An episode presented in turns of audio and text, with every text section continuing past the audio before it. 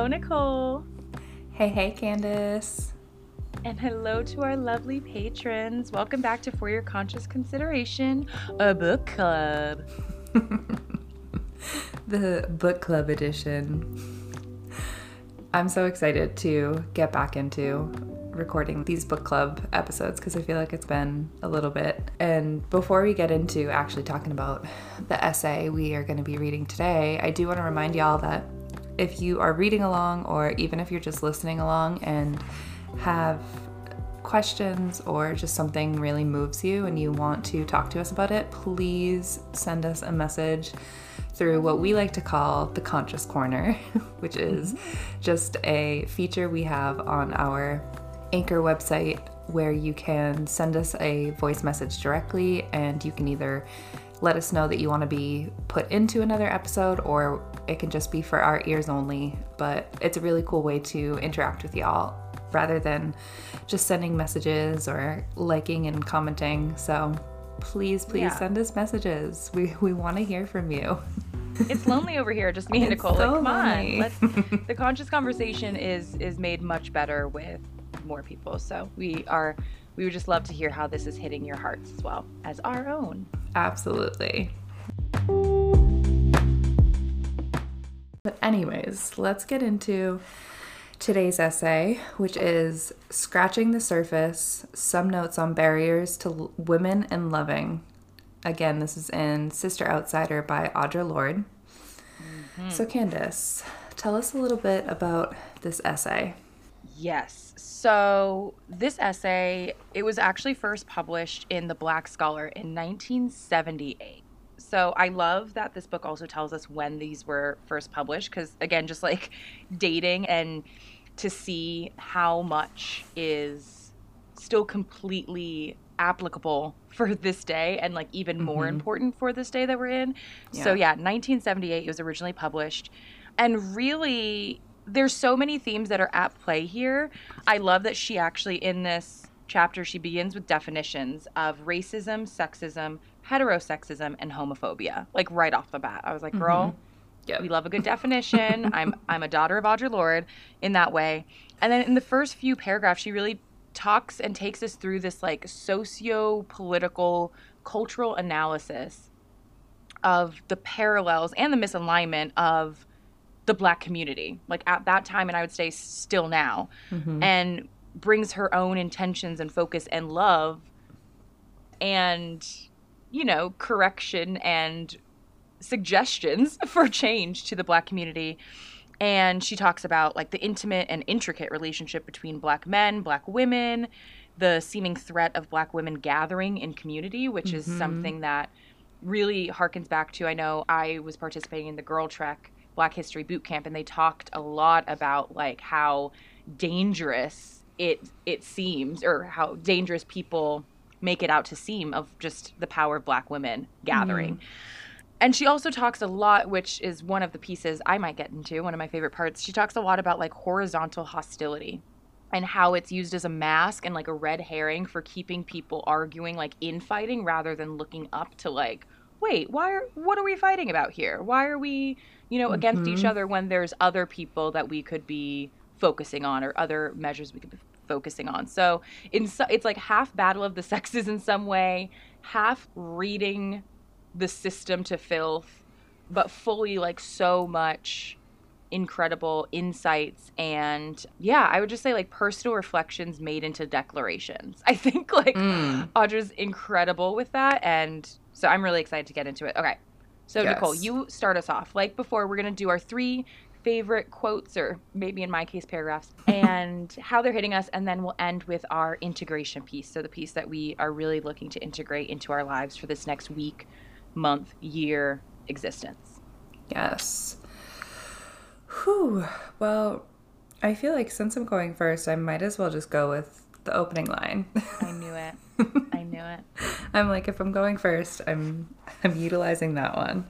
Yeah. So yeah, like like Candace had said, Audre Lorde opens with the definitions of racism, sexism, heterosexism, and ho- homophobia, and then goes into this quote, which says, "The above forms of human blindness stem from the same root, an inability to recognize the notion of difference as a dynamic human force, one which is enriching rather than threatening to the defined self when there are shared goals. I'm like, I'm just gonna. I was like, I want to just keep going. I literally am like, maybe we'll do an episode where we read the whole chapter. Yeah, we just read But- it like re- reading with Candace and Nicole. but yeah that that just it, it hits home on so many levels especially in what we're experiencing right now in the world and i just like i really it really hit me the above forms of human blindness stem from the same root like it's i love how she simply is like all of those definitions are human blindness like that is such a Yes. succinct, easy way to be like, that's what that is, is human blindness. It is the inability to recognize the notion of difference as a dynamic human force. Mm. And like those racism, sexism, heterosexism, homophobia, essentially all the isms are just human blindness that are divisive and like Yeah. strip us away Chosen from blindnesses. yeah it, it's it strips us away from connecting with one another and i feel like that's what this whole essay is truly about is Yeah. the ways in which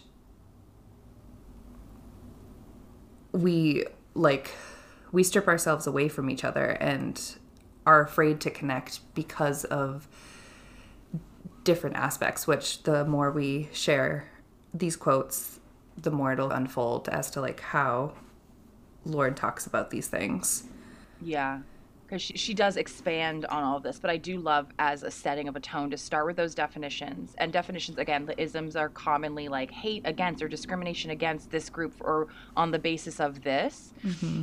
And I do really appreciate that she's like, no, it's actually human blindness. And like I said, like a chosen blindness mm-hmm. to these people, which again stems from an inability to recognize the notion of difference as a dynamic human force, which again, I've been mentioning it so much, the wisdom of crowds, because I'm like in it and working a lot with the culture and the collective and the group wisdom. And it's just so beautiful to see to see those isms that again hold such negative you know dense frequencies you can say or dense emotions with it to just to give a spin and a different perspective on how we can look at that Yeah, and I actually think it's important to kind of say that in her definitions, she continuously uses the belief in the inherent superiority. So, like, an mm-hmm. ism is that a belief in inherent superiority over someone else's way of living. The human blindness is like that inherent superiority, as if you are superior over mm-hmm. the way somebody else lives. Because of a certain whatever fact Yeah.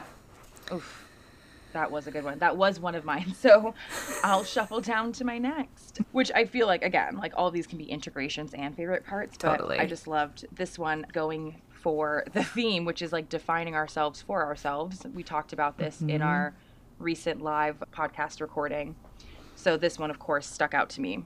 And Audra says, for black women as well as black men, it is axiomatic that if we do not define ourselves for ourselves, we will be defined by others for their use and to our detriment. Hmm. And the paragraph goes on, and I'm I'm practicing self restraint right now by not reading the full thing. And I loved too for for anybody else, axiomatic really means like self evident, unquestionable. So for Black women as well as Black men, it is unquestionable that if we do not define ourselves for ourselves, we will be defined by others mm-hmm. for their use and to our detriment. And in that itself, I think, again, going on with the themes we've talked about and what it means to not just define ourselves, but define our life for our life. This is literally part of our redefining series is like, let's redefine these words for us. How does it feel to mm-hmm. us? How do we on, want to operate in this for us? And I'm sure so many of us right now are redefining what our life is to us, redefining mm. what feels good, redefining what work we want, redefining what friends we want around us, redefining the boundaries that we put, like redefining everything. I know for us, we've had personal conversations. Nicole and I have just like, okay, everything's out the window now. Like, whatever Yeah. we were doing for these years before, like, we're starting new. Mm-hmm. And So, of course, I do love the, you know, the more positive, the more uplifting, empowering reasons of like defining ourselves for more opportunities and for more, you know, alignment. But also, I love that Audre packs the punch of like, and you know why this is so important?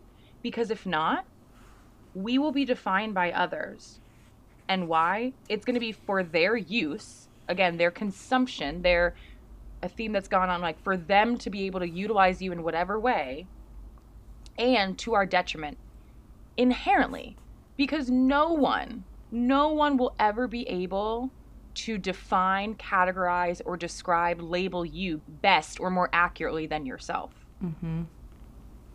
and of course we go into more accurately. Well of course you know you cannot see the full breadth of your worth or you cannot see the full expansion or you might not be able to locate all of the knowledge or whatever that you have. So again it can be skewed but there's no person that has the most experience and knowledge about you than you Mm-hmm. so inherently if anybody tries to describe you it's going to be it's going to be insufficient always Totally. and so I just really love that as, again, a reminder, but also the reasons why. And I'm sure many of us can think of examples, black or not, you know, think of examples when other people defined us and how that hurt us and how we were then treated because of their own definition and how that determined what respect we got or didn't. All of Mhm. those things. So Yeah. I just think that's a really important point that she brings up. Yeah.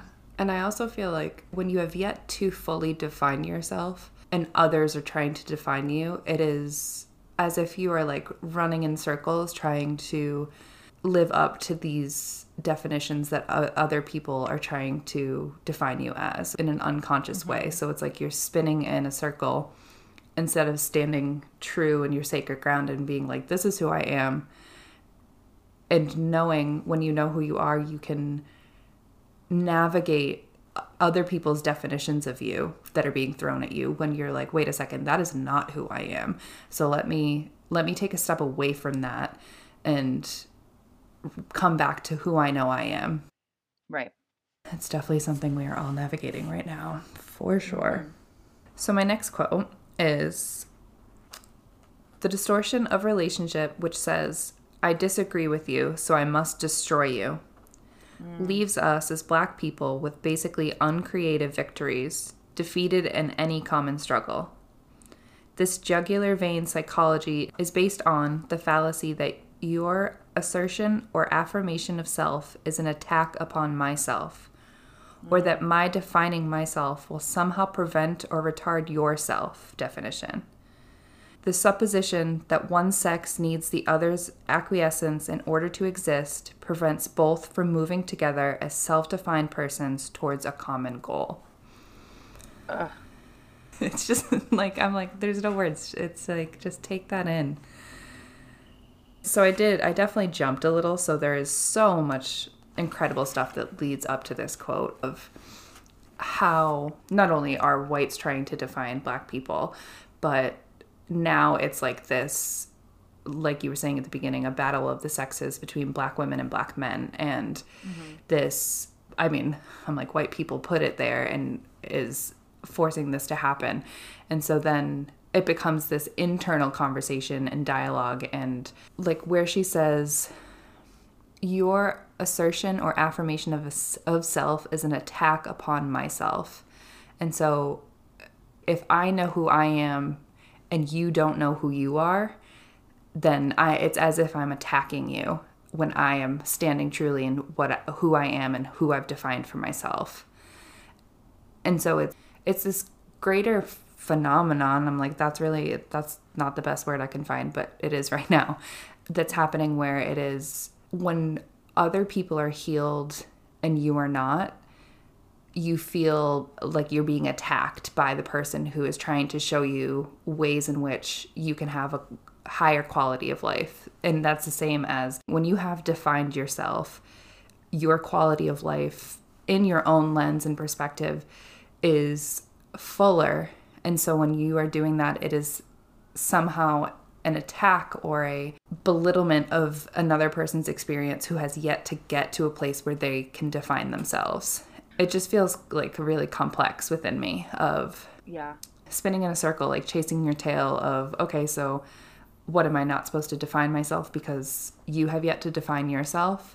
I, I love that you went with like the definition of the definition of self of where that distortion in the relationship comes from because when I first read it, I disagree with you, so I must destroy you. It immediately harkened back to like the very divisive, dualistic rhetoric that's happening right now, where it's hmm. just like the left and the right, and it's like Yeah. they're morally wrong and I'm morally right, and if you're not with me, then you're fucking without me, type of thing Totally. that can be so divisive and so i i think that way there can be two you know undefined for themselves people that are in that horizontal hostility that we've talked about. And mm-hmm. i'll talk a little bit deeper into like i think this next quote. But i also wanted to say like personally i don't think we're ever just like healed. Like i don't think we're ever like yep and i'm healed and you're not and that's why we seek difference. I don't think that at all. I i feel like when how I like to to picture it and describe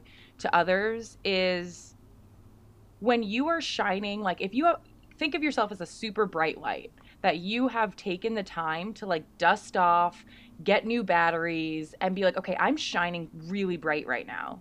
Right? If someone else comes and their light's a little foggy and they haven't been looking at it, like your light is going to shine a lot on their shit, on their darkness. So that I feel like is the battle of not whether you're healed or you're you're defining yourself for yourself and they aren't.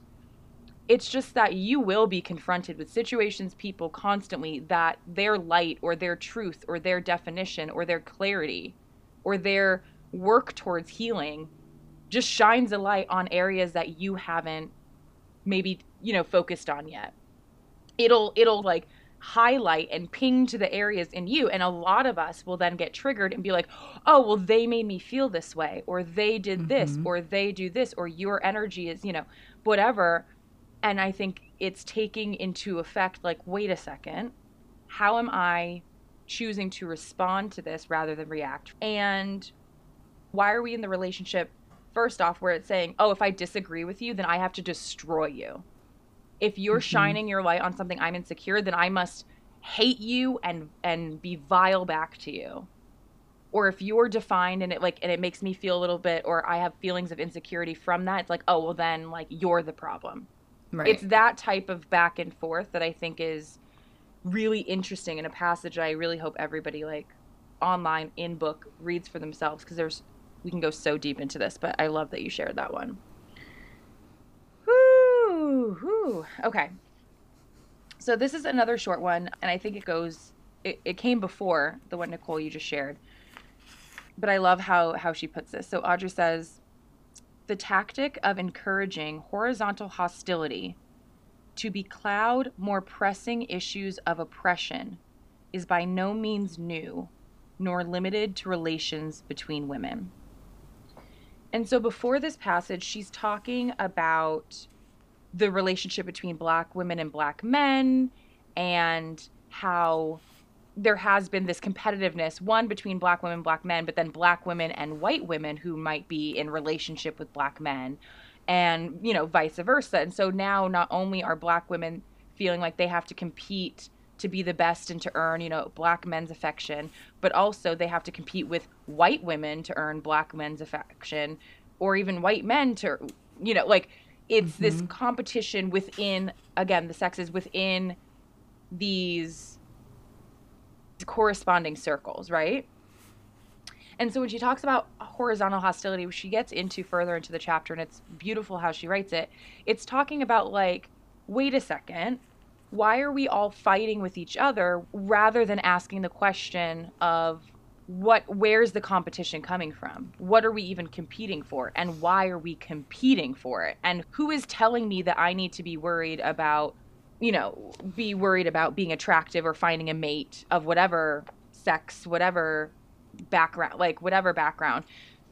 The phrase itself horizontal hostility just really spoke out to me because i feel in so many ways right now we're talking about sex and relationships and black and white and and so it's in these different categories but broadening it out for where we are right now we the collective has seen how we've been in this you can call it like infighting how we've been hostile towards the other person that's you know right beside us rather than the institutions that are seemingly above us mm-hmm.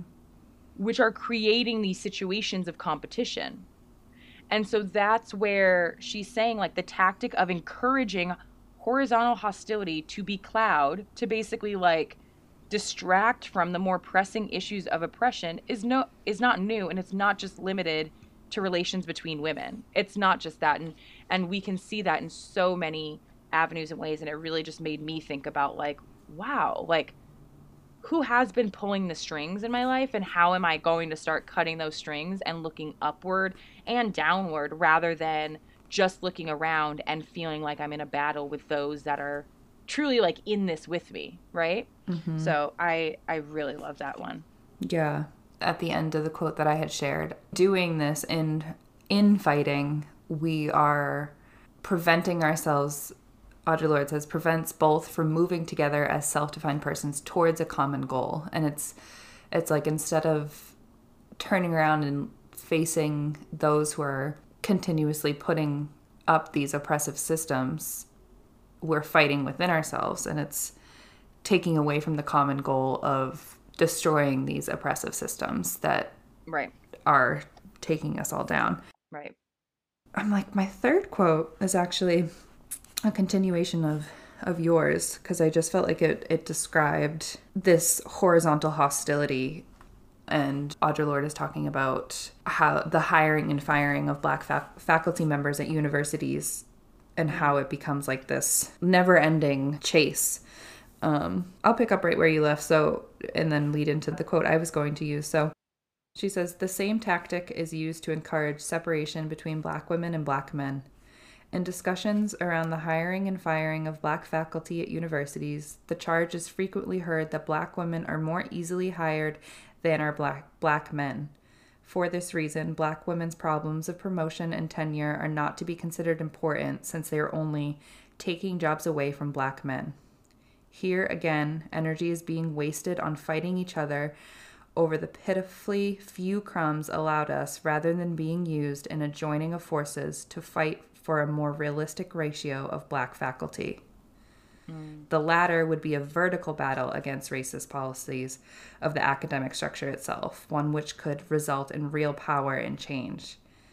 It is the structure at the top which desires changelessness and which profits from these apparently endless kitchen wars. Oof. And so, what I think is interesting too is how she says like in in these discussions the charge is frequently heard that black women are more easily hired than are black men. And so my brain mm-hmm. immediately went to is that true? Or is that just a conversation that is started to like my my mind is like I wonder if statistically is that what is happening? Or is that simply just a conversation and a rumor to mm-hmm like whoever it was created by just to be like there's a threat against my own position here. Yeah. And so let's let's blame it on the fact that oh maybe black women are being hired more easily and so they're they're taking away positions. Yeah.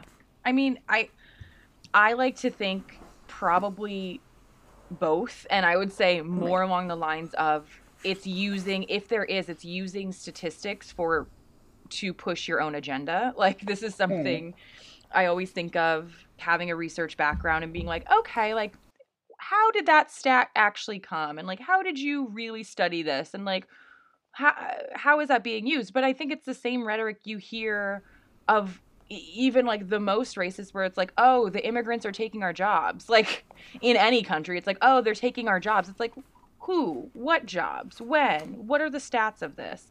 And I think it's those types of just fragrant like stories that are and maybe loose statistics that are draped around, which is I think what Audre's noting to is like that is the rhetoric of the vertical institutions that don't want change. So they're going to be like, you know what?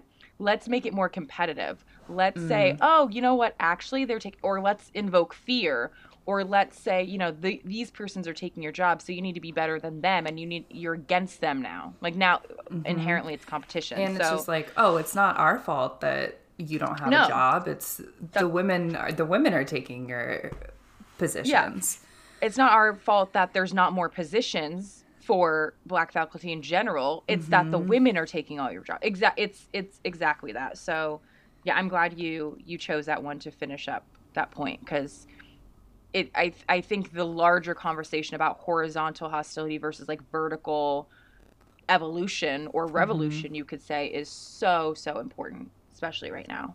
Yes. Ooh. Okay. So my last quote is oof is going off of the importance of defining ourselves but also the switch and the change that we are being called to make and are making right now towards redefining like I would say like the human and redefining our role as a group and like our priorities as a group going forward. So Audre says this action and when she's talking about this action, it's actually talking about what we mentioned before. I disagree with you, so I must, must destroy you and and you're defined and I'm not, and all of that. So, this action is a prevalent error among oppressed peoples. It is based upon the false notion that there is only a limited and particular amount of freedom that must be divided up between us, with the largest and juiciest pieces of liberty going as spoils to the victor or the stronger. So instead of joining together to fight for more, we quarrel between ourselves for a larger slice of the one pie. It's this. Like this this mm-hmm. is just it. Like this is the result and the I would say like the inherent normalized internalized result of years decades in living in like horizontal hostility mm-hmm. is we're not focused on the larger again like that clogs up our energy and we're not focused on wait a second why are there no why are there not more fucking pies? Why am mm-hmm. i competing so hard for this little thing? And that's what she says it's the false notion. There's only a limited and particular amount of freedom. First of all it's like how can we define freedom for ourselves? How can we redefine abundance? Like and i think a lot of people are like oh you know i want to be free to do this this this but inherently, I'm sure a lot of us think that it comes at the extent or the expense of someone else's being locked up, like their freedom. It comes at the expense of their freedom. It's like we can't all be free, so we're competing to who can be the most free. And then it says that freedom, this notion says, this false notion says that freedom must be divided up between us with the largest and juiciest pieces going to the victor or the stronger. Mm-hmm. And that's, again, competition. It's like, oh, you have to earn it. You have to work for it. You have to show whoever, us, that you are worthy of this freedom. And that's how we can look at someone else and say, oh, well, they don't deserve this amount of money. They don't deserve that support because they're not working hard enough for it. Yeah. And that's where a lot of us right now are saying, wait a second, why are we saying. Especially mm-hmm. with with the quarantine a lot of people not being able to work who are now looking for assistance were some of the same people being like oh no like i have to work for it like i don't want handouts i wouldn't give people handouts are the same people that are now like you know what handouts might be nice mm-hmm. wait a mm-hmm. second why don't we have you know this type of relief and yep. i'm talking a lot about my experience being american because in denmark it's a completely different you know totally ushering in of these of these regulations but i just love that quote because I think it really, in a concise fashion, talks about where we are moving from. I have hope, and and what we are moving to, which is joining together to fight for more, rather than quarrel over the small little slice of freedom that we've been told is is all that's available mm-hmm. to us. So, yes, you you took my integration piece which is beautiful Ugh, because it was the last quote but that is that is the quote that i feel like i am absolutely still integrating and this idea too there's so many rules or expectations or like just the the saying of like that's just the way things are that mm-hmm. keep these systems in place instead of being like, why the fuck are things this way? And yeah. stop telling me that we can't have it more. It's like this scarcity mindset that we are fed mm-hmm. from the beginning of time that mm-hmm. there isn't enough. So be grateful for what you have. Right. It's just like you can sit there and try and defend that there is only so much freedom, there is only so much for people to have until you're blue in the face. But I know from personal experience that the more you open up to the fact that there is more freedom, and even as a collective, we're seeing this that like the more we challenge these seemingly inherent policies like as if that this is what it is and this is why it is what it is and like that's it don't question it anymore the more we question it the more we open up this mm-hmm. box of realizing they've been lying to us all along which we all know but it's like this right. the more we we find more abundance and the more we're aware of the fact that these are just oppressive systems put in place to keep the oppressed people more oppressed the further we're realizing there are other ways to do things, and this capitalistic, white supremacist 2021 society that we're living in is not the end all be all.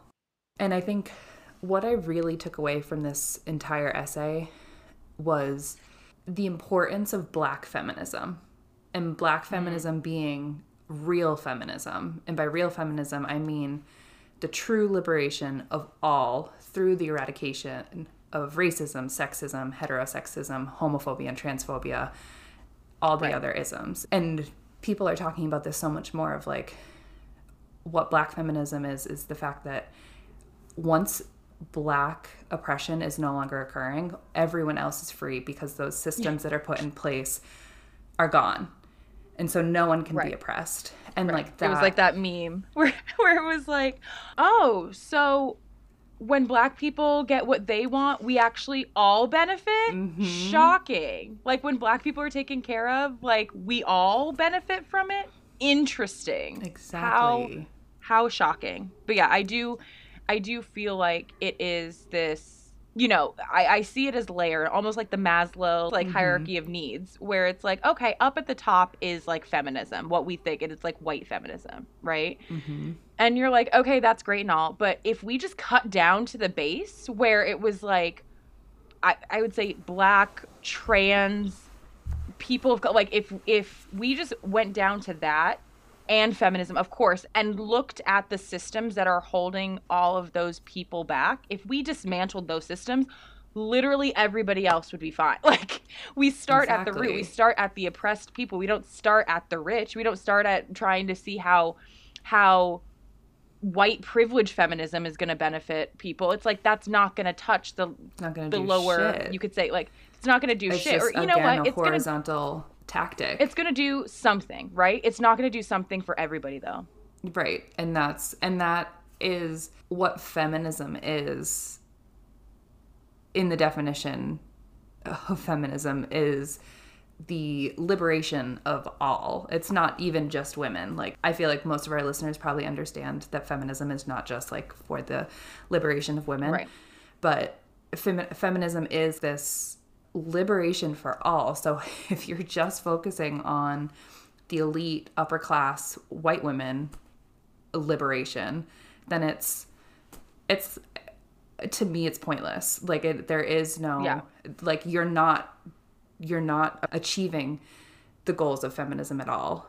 And this essay was like you said cut to the root and not like stop stop just clipping off the flowers and thinking right. that that's going to like get rid of the disease within the bush.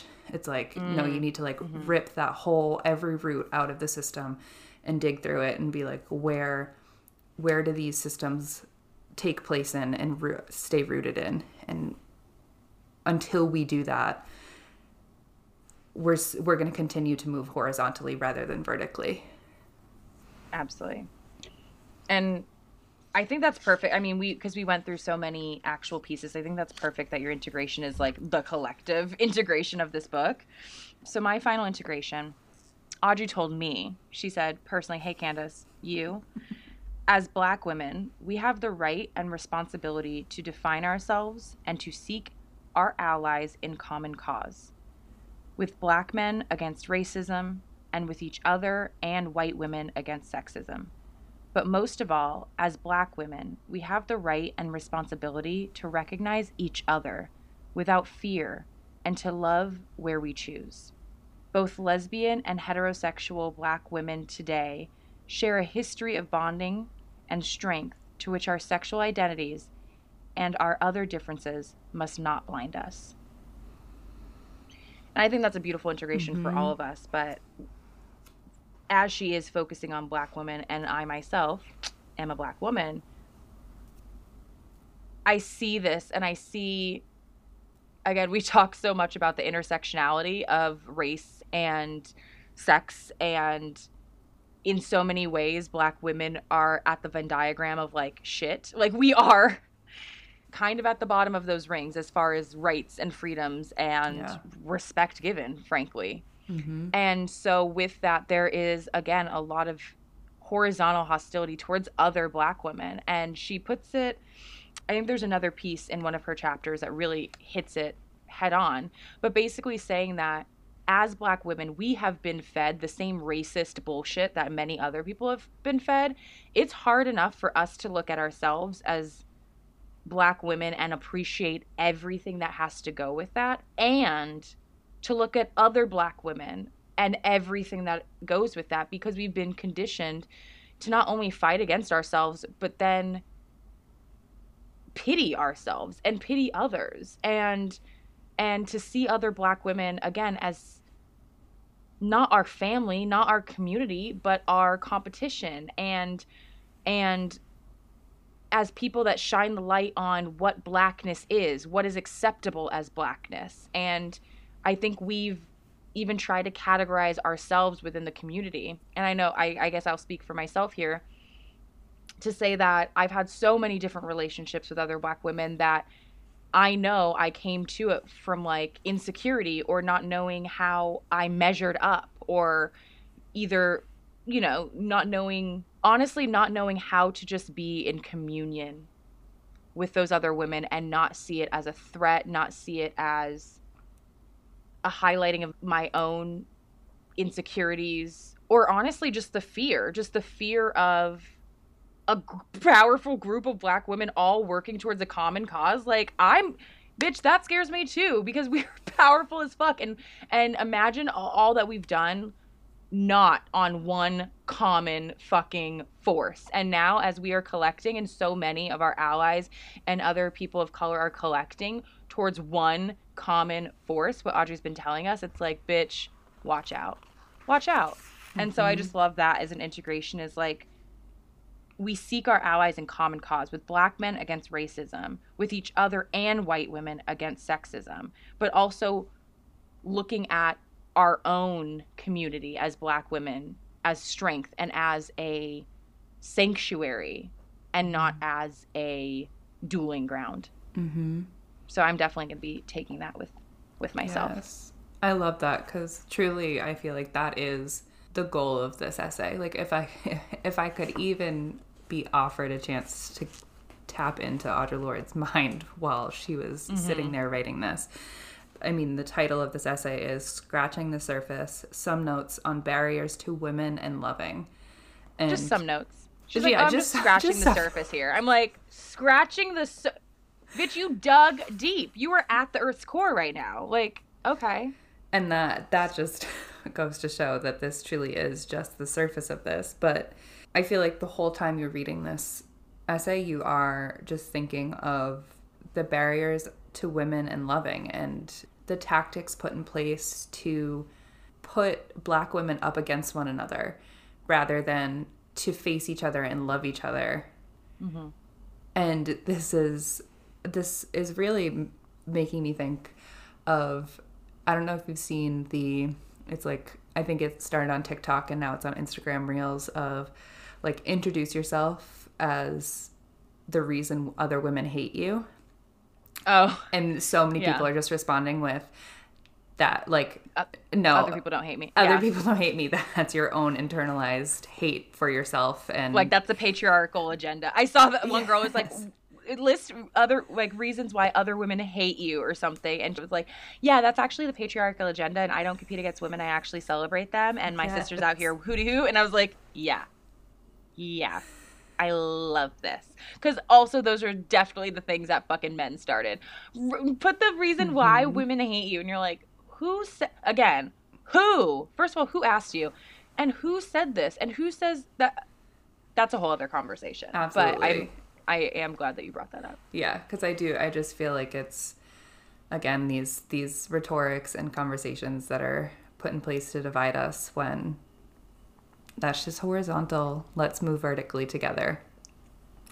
Yes, let's move vertically together. We coming for you, oppression. We coming. we we coming.